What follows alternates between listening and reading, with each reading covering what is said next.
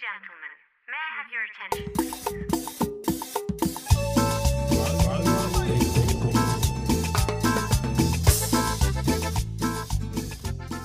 Hello, and welcome to another episode of Radio Teco. My name is Monty Rossetti, and I'm here with Alexis Terrazas, the editor-in-chief of El Tecolote. And Alexis, how are you doing today? I'm doing as well as I can, Monty. You know, um, blessed that my family has health, um, shelter, you know, grateful for the things that I know a lot of members of our community maybe don't have, you know, um, and just trying to just figure out how to make this world, you know, better for when my kids inherit it. That's how I'm doing. Yeah, that, that makes a lot of sense, Alexis. Um, yeah, so in this episode, we're talking to someone that I think might help us come together. Uh, our guest is someone who is part of the Asian, Latinx, and Chumash community. Uh, Alexis, can you tell us a little bit about who we're talking to today? Yeah, we're going to be talking to uh, Gabriela Frenes, um, who is a recent graduate of, uh, of U C Berkeley. Uh, she's a journalist. She is uh, a person who is of Mexican, Japanese, and Chumash um, ancestry, you know, and being that she clearly, you know, and I guess, how do I say this, Monty? You know, the the events of um, of Atlanta, where eight people were, were killed, six of them being Asian women, you know, and and you and I were, were talking even before that, those that tragic mass shooting that was carried out by really what, I mean, I don't know how else you can call this person, and I don't want to waste energy on on that person's name, but essentially a, a, a white terrorist with a, with a gun. Um, you know, you and I were were talking about, hey, we need to do an episode on the this new wave of of anti-Asian uh, violence, you know, um, that's being committed against our our, our our Asian relatives. And and I guess like after the events of Atlanta, it just felt so much more uh, pressing, you know, and and Gabriela being, as I mentioned, of Mexican and, and Japanese and Chumash identity or, you know, uh, ancestry, and being a journalist, um, you know, she's currently a, a newscast intern at K Q E D. You know, uh, just graduated, you know, from, from U C Berkeley, as I mentioned.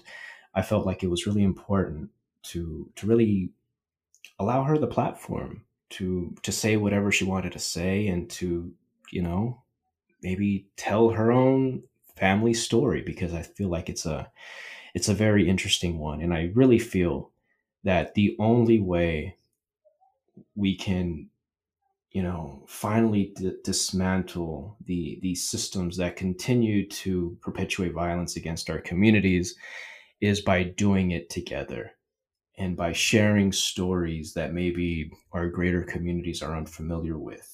You know, um, unity is a word that oftentimes gets clowned on, you know, for being kind of corny and whatnot. But I really don't see any other way forward than for all of our communities who are bound by, you know, historic injustice to really come together and and to uplift one another. Yeah, Alexis, I completely agree with you. Um, I mean, we all just need to do a little bit more listening, and myself included, um, so that we can understand what everyone's going through. Uh, one of the promises of this podcast is to help fight the status quo and uplift the stories of the voiceless. Um, and and this is uh, an example that we have today. So with that said, let's uh, let's listen to this interview.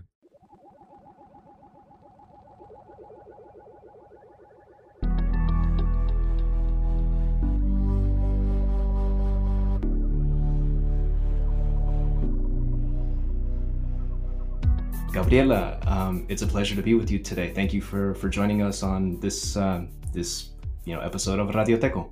Thank you for having me. I'm really excited to be here.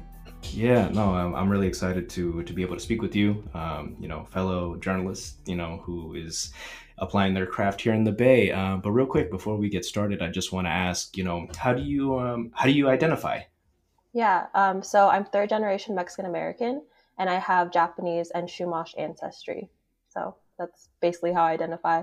Thank you for that. And, you know, I want to, so before you and I kind of hopped on here, you know, you kind of mentioned a little bit about your, your family history, you know, and obviously we're, we're here today, you know, we've been planning this episode because of the, you know, latest increase of, of, of violence against our Asian communities. And your story is one that's really interesting, which is why we wanted to kind of invite you on and, and speak about that. But um, we'd love to hear, or our listeners would love to hear a little bit about your, your, your family history um, here in the States. Yeah, so it's definitely very interesting. Um, growing up, I was like, wow, this is like a crazy story to know. But on my dad's side, uh, my grandma, she was born in nineteen eighteen. And so when she was around my age, um, it was she was growing up during World War Two in her early twenties and living in Los Angeles. And she, her father was Japanese um, from southern Japan. And then her mother was from Zacatecas, Mexico. And they migrated to Texas, and then they eventually went to Los Angeles, where they where she was born. Um, and she has two other siblings as well.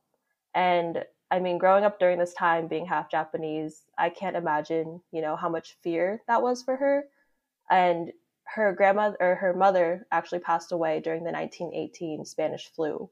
And so she never really knew her. And she didn't have a great relationship with her father, her Japanese father as well. And so she um, was raised by her grandparents in Los Angeles. And so she didn't really have a connection with her Japanese heritage. But, you know, because of the way she looked, she's half Asian and she has a Japanese last name. You know, people knew that she was Japanese, and during this time, that's that's a lot of fear to go through. And so in order to be, or to not be interned at the camps, she changed her last name from Kitagawa to her Hispanic uh, last name that her grandparents had. And during this time, she was also working in textile factories, and she went on to be like an amazing seamstress. And because she was so talented, people did threaten to like turn her in because they knew that she was half Japanese.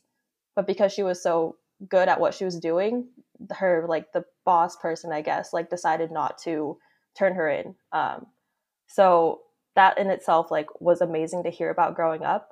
But I knew never to ask questions because it was such a traumatic experience and no one really brought it up.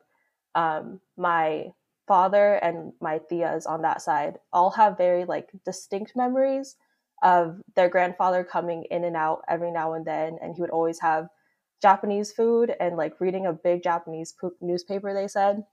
But that's the only memories that they really had. And growing up, I mean, I look a lot like my grandmother at her services when she passed away.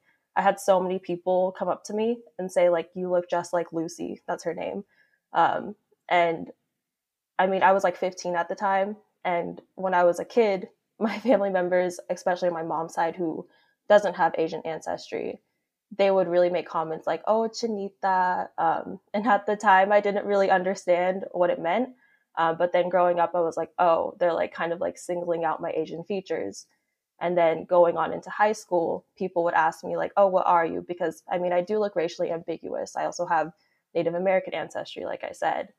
Um, and also not knowing Spanish fluently either. A lot of my uh, Mexican-American peers or Latinx peers in high school didn't really categorize me as Mexican or Latina.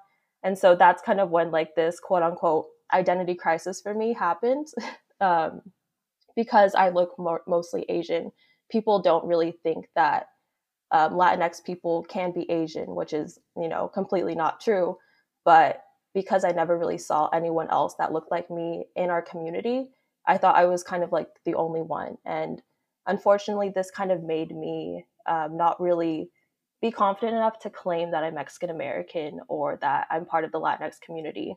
Um, but in a way, it also made me question my family history um, and really look into where we came from and want to do the research about our Japanese ancestry um, and also our kind of diluting connection with our Mexican background as being third generation in the States. I'm curious. That's an amazing story. It's a lot. By the way, thank you thank for sharing you. that. Yeah. Uh, no, that's, that's, uh, yeah. Um, have you done research into, um, you know, your, your Japanese ancestry? Um, yeah. And what have, what have you found? Yeah. So I've done a little bit. Um, we did find out that my grandfather was actually interned in Denver. Um, and I have some of my dad's cousins actually went over the summer, I believe, to go visit it, and they had paperwork where it showed his name and like the date that he was interned and everything, which was crazy. Um, and then four years ago, my dad and I planned uh, a trip. We saved up money to go to Japan, and we visited uh, the southern part, Suzuka. That's where my family's from. And we were able to connect with a few rel- like distant relatives there, which was insane. And I'm learning Japanese right now, and I was back then. So I was able to communicate a little bit, but definitely it's something that I really want to continue to improve on. But we were able to see my grandfather's gravesite, which was insane to see. It was really like a confirming moment of my identity in that time.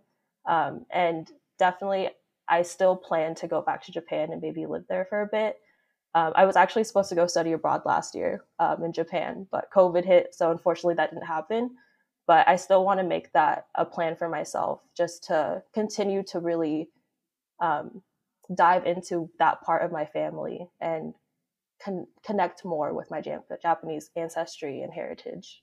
You said your um, your grandfather and some of your father's cousins were interned in, in Denver. Do you know the was it um a, a, a Machi? Was it a was it a Machi, Colorado, or was it another another camp? I think it might have been that one. I don't remember the name exactly, but it was in Denver, Colorado. Yeah, um, and I, I asked because like uh, a few years ago, I interviewed somebody who was actually um, born in in one of the internment wow. camps, and um, you know, it was I was really grateful that this this gentleman was able to like open up and trust me with, you know, sharing his story.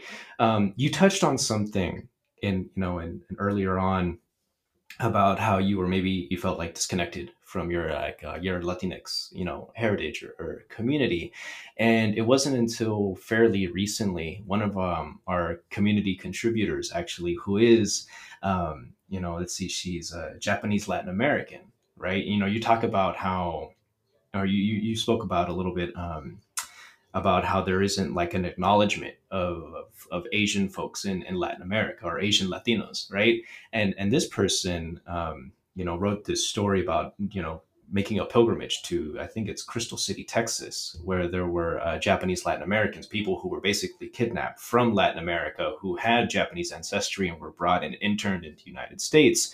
Um, I wanna talk, ask you a little bit about, because we're having this conversation now in this country about like erasures, right? And when you look at like the greater umbrella of Latinidad, for example, you know, a lot of groups tend to be erased, right? We've we've seen that with Afro Latinos, we've seen that with indigenous people, uh, but we really haven't, in my opinion, haven't explored that with with Asian folks, right? Uh, Asian Latinos. So what, um, you know, that's something what I wanted to ask you about. What's your perception or, you know, about, you know, maybe the term Latino not being inclusive or, you know, uh, or recognizing, you know, the the diversity, especially, you know, the presence of our of our Asian communities here. I think it all comes down to people really thinking that people within the Latinx community look a certain way, right? Um, they think that maybe they're like browner. I mean, in my experience growing up in where I grew up at, in San Diego, it was mainly Mexican American folks or people that have Latinx backgrounds and white folks. There weren't too many, there wasn't a huge like Afro population at my school, nor Asian as well. And so because a lot of my peers that were Mexican American or Latinx identifying, they, I mean, none of them were Asian. They all looked like, I mean, what you would think as like stereotypical, like Latino, Latina. And so when they saw me, like they would just categorize me as Asian. But my upbringing was mainly Mexican American and also being third generation. Um, I mean, my parents grew up during a time where it was kind of frowned upon to speak Spanish. And so they assimilated and they didn't really pass that on to me. So having both like the language as a gatekeeper and also the way you look as a gatekeeper, I was like, okay, so am I not Latina? Like, what am I? Like, I was super confused at the time. Um, but fast forward to college, I started meeting people that were also um, like my one of my best friends is Japanese Mexican. And he was the first person that I ever met that was also Japanese Mexican. And it was honestly one of the most confirming experiences like I've ever had. I was like, wait, you mean there's more of us out there? Like I was super confused and like it was a mind blowing moment. Um, but I think because of what we see maybe in mainstream media um, or maybe with even within our own communities, that kind of has us like on this perception of what we think Latinidad is or like what the Latinx community is. But it's so much bigger than that. I mean, even when I went to um, college in Berkeley, I didn't really know that there were a lot of like white, white passing Latinx folks as well. So that was another huge like culture shock for me. Um, I felt like I was really sheltered in what I thought the Latinx community is because of where I grew up. But I think the more representation that we see out there, the more conversations like this that we have, other people that maybe are younger that are feeling the same way will think like, oh, okay, like I'm not alone. There's other people within my community that have these shared experiences. But unfortunately, like, you know, a few years ago, even a year ago, people weren't having these conversations. So.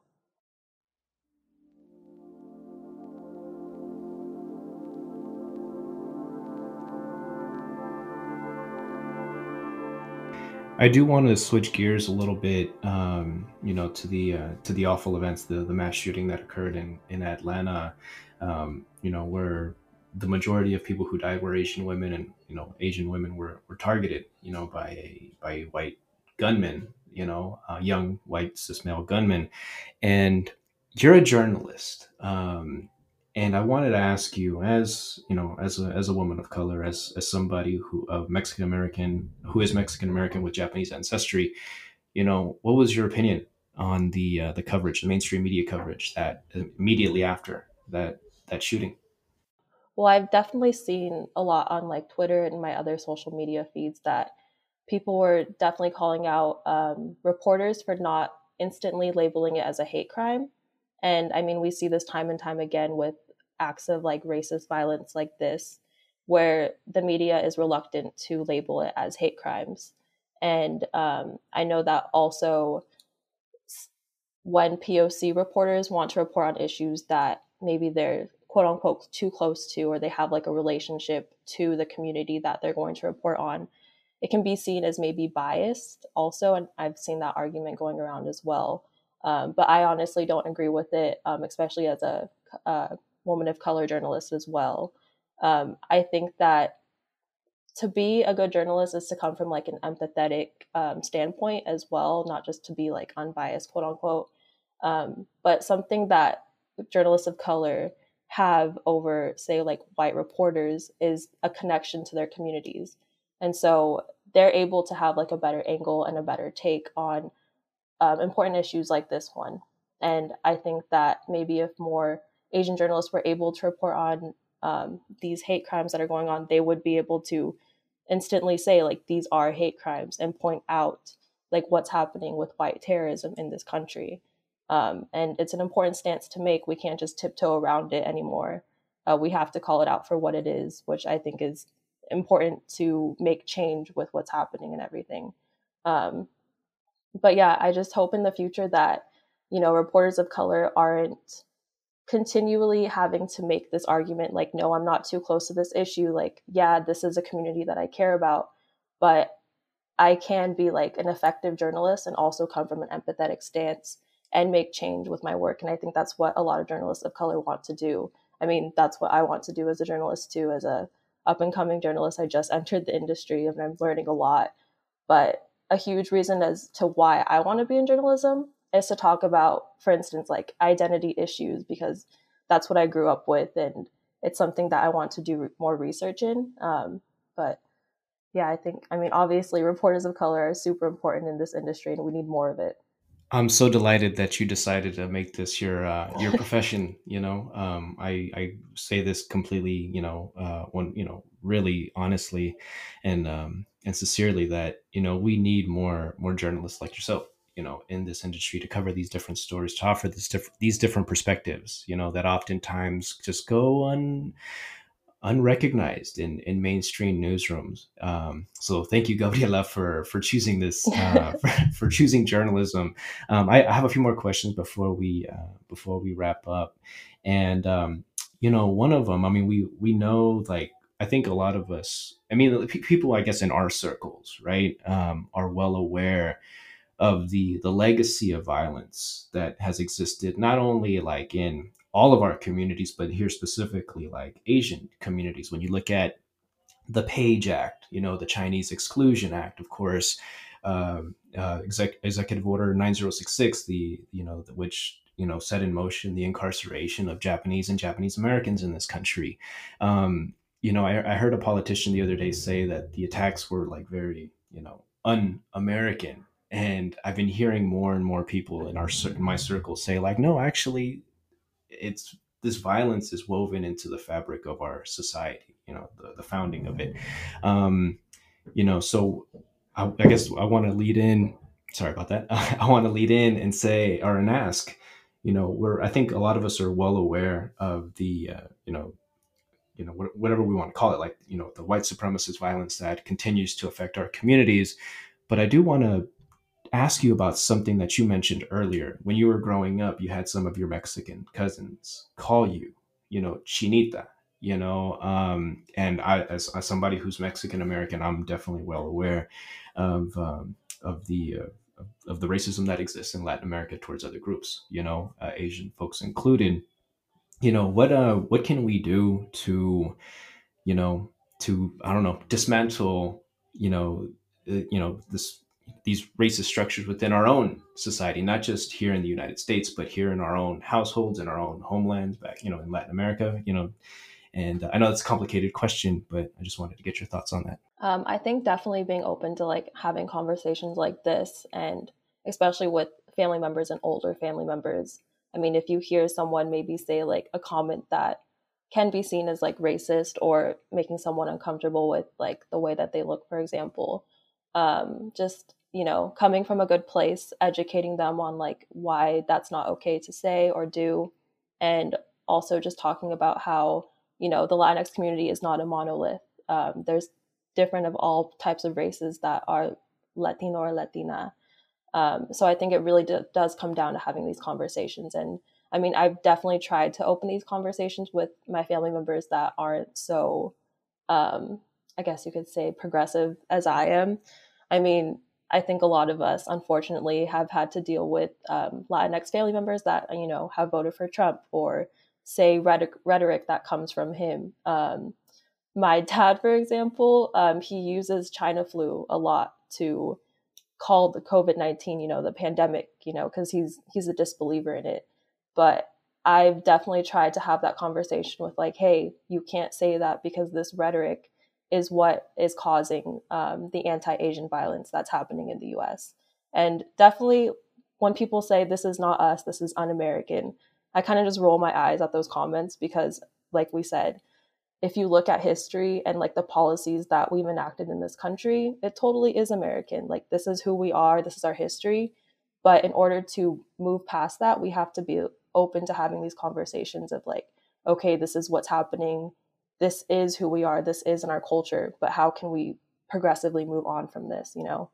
Um, definitely, I think education is always the factor of it, the foundation. Thank you for that, um, Gabriela. And um, I always like to kind of give an opportunity, like a last kind of opportunity. I'm I'm pretty much done with my questions, but I did want to um, kind of provide, you know, one last moment for you to, you know, if there's something that I might have missed that you want to say, Um, you know, anything kind of parting thoughts for, for our listeners. Might be a story that you're working on. It might be something else, you know, but, uh, please, is there, is there anything else that you'd like to, uh, to add to, to this conversation? Yeah. So I just want to, um, emphasize that unpacking multi-generational trauma is completely difficult work to do. And the violence and racism that we're seeing now against the Asian community is obviously nothing new to this country. But it's these same acts and also historical policies that we've seen in the past that completely deepen generational trauma. And it also has the power to disconnect an entire generation from their ethnic or racial identity, which, I mean, I've talked about it with the Japanese American communities during World War Two, what my grandma experienced, um, and then also Latinx immigrants feeling shameful for speaking Spanish and not passing that, that down to their kids. And same with indigenous communities that we see. And it can be a really lonely feeling having to redefine and reconnect with your identity, especially when people are telling you, oh, because you don't look like this or because you're not X Y Z, you shouldn't be able to use this label. And it can be super confusing, especially if you're growing up with those comments. But doing this work and unpacking all of that baggage can also be super rewarding and bring peace. And I mean, I'm on my own journey doing that, and while I haven't found complete confidence in all aspects of my identity, it's really like just a progress. It's a huge journey. And I found that having open dialogue and speaking to people that want to listen to my story um, really helps out. And I think that if we want to continue to stop erasing these voices that we never really hear from within the Latinx community, we have to be able to have these uncomfortable conversations, honor diversity and our differences. So if anyone out there is like on their own journey, reconnecting with who they are, just know that it's normal to feel lost and second guess yourself, but it's important work to do. So just keep going, keep doing what you're doing. Awesome. Well, I will say this, that I very much look forward to seeing your byline um, and uh, in anticipation for those stories, because uh, I really feel like those are stories that need to be told here. And uh, I don't know if you know much about our publication, but we've always strived to be this platform uh, that gives voice to those who, you know, oftentimes don't have one in mainstream media circles. So so I look forward to seeing your, your work uh, down the line. And Gabriela Frenes, thank you so much for joining us today. Thank you for having me. It was a great conversation, and I can't wait to listen to it once it's done.